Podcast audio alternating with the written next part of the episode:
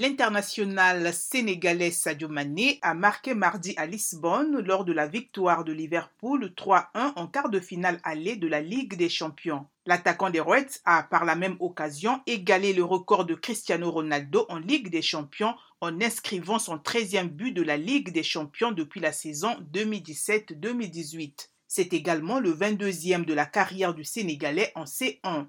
Il devient du coup le deuxième meilleur buteur de l'histoire des Reds en Ligue des Champions devant la légende Steven Gerrard qui a totalisé 21 buts. La commission de discipline de la FIFA examinera le 21 avril la réclamation que lui a transmise la Fédération algérienne de football sur l'élimination des Fennecs au Mondial 2022. L'Algérie, qui demeure bien secouée par ce drame à la fin du barrage retour face au Cameroun, avait déposé un recours auprès de la FIFA s'en prenant à l'arbitrage jugé scandaleux du Gambien Bakary Gassama qui aurait, selon Alger, faussé le résultat de ce match décisif le 19 mars dernier à Blida. Les Lions indomptables avaient battu les Fennecs de 1 sur un but à la dernière seconde de Karl Toko et Kambi. La compétition avait scellé la qualification des Lions pour leur huitième Coupe du Monde et la disqualification des Fennecs. Dans son recours, l'Algérie demande même de rejouer le match. La situation a entraîné la démission du président de la Fédération algérienne de football.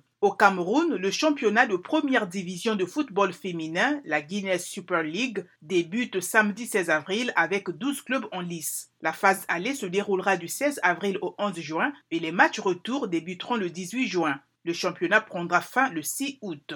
Le match d'ouverture mettra aux prises le champion en titre, Awa FC, et Louvre Minprouf. Pour cette compétition, les joueuses gagneront 76 euros par mois contre 38 auparavant. La Ligue de football féminin du Cameroun est le sponsor officiel de la compétition ayant décidé de doubler le perdième mensuel des footballeuses. L'élection du président de la FIF, la Fédération ivoirienne de football, aura enfin lieu le 23 avril selon les conclusions de l'Assemblée générale extraordinaire qui a réuni ce 5 avril les clubs ivoiriens. Ces derniers ont adopté les textes proposés par la FIFA. Selon l'article 47, pour être candidat à la présidence de la FIF, il faut désormais disposer de quatre parrainages sans catégorisation. Le dépôt des candidatures se fera du 7 au 9 avril. La campagne électorale commencera le 16, soit cinq jours avant l'élection. Pour terminer, le trophée de la Ligue européenne des champions, la Coupe aux grandes oreilles, a démarré sa tournée africaine 2022 à Kinshasa en RDC hier mardi 5 avril. Ce mercredi, un carnaval motorisé sera organisé dans les différentes artères de la capitale congolaise pour célébrer le trophée. C'est la deuxième fois qu'il passe à Kinshasa après 2013. Après la RDC, la Coupe aux grandes oreilles ira en Éthiopie, au Nigeria et au Mozambique. C'est l'ancien footballeur hollandais Clarence Seedorf, le seul joueur à avoir gagné la prestigieuse compétition avec trois clubs différents qui accompagnent le trophée.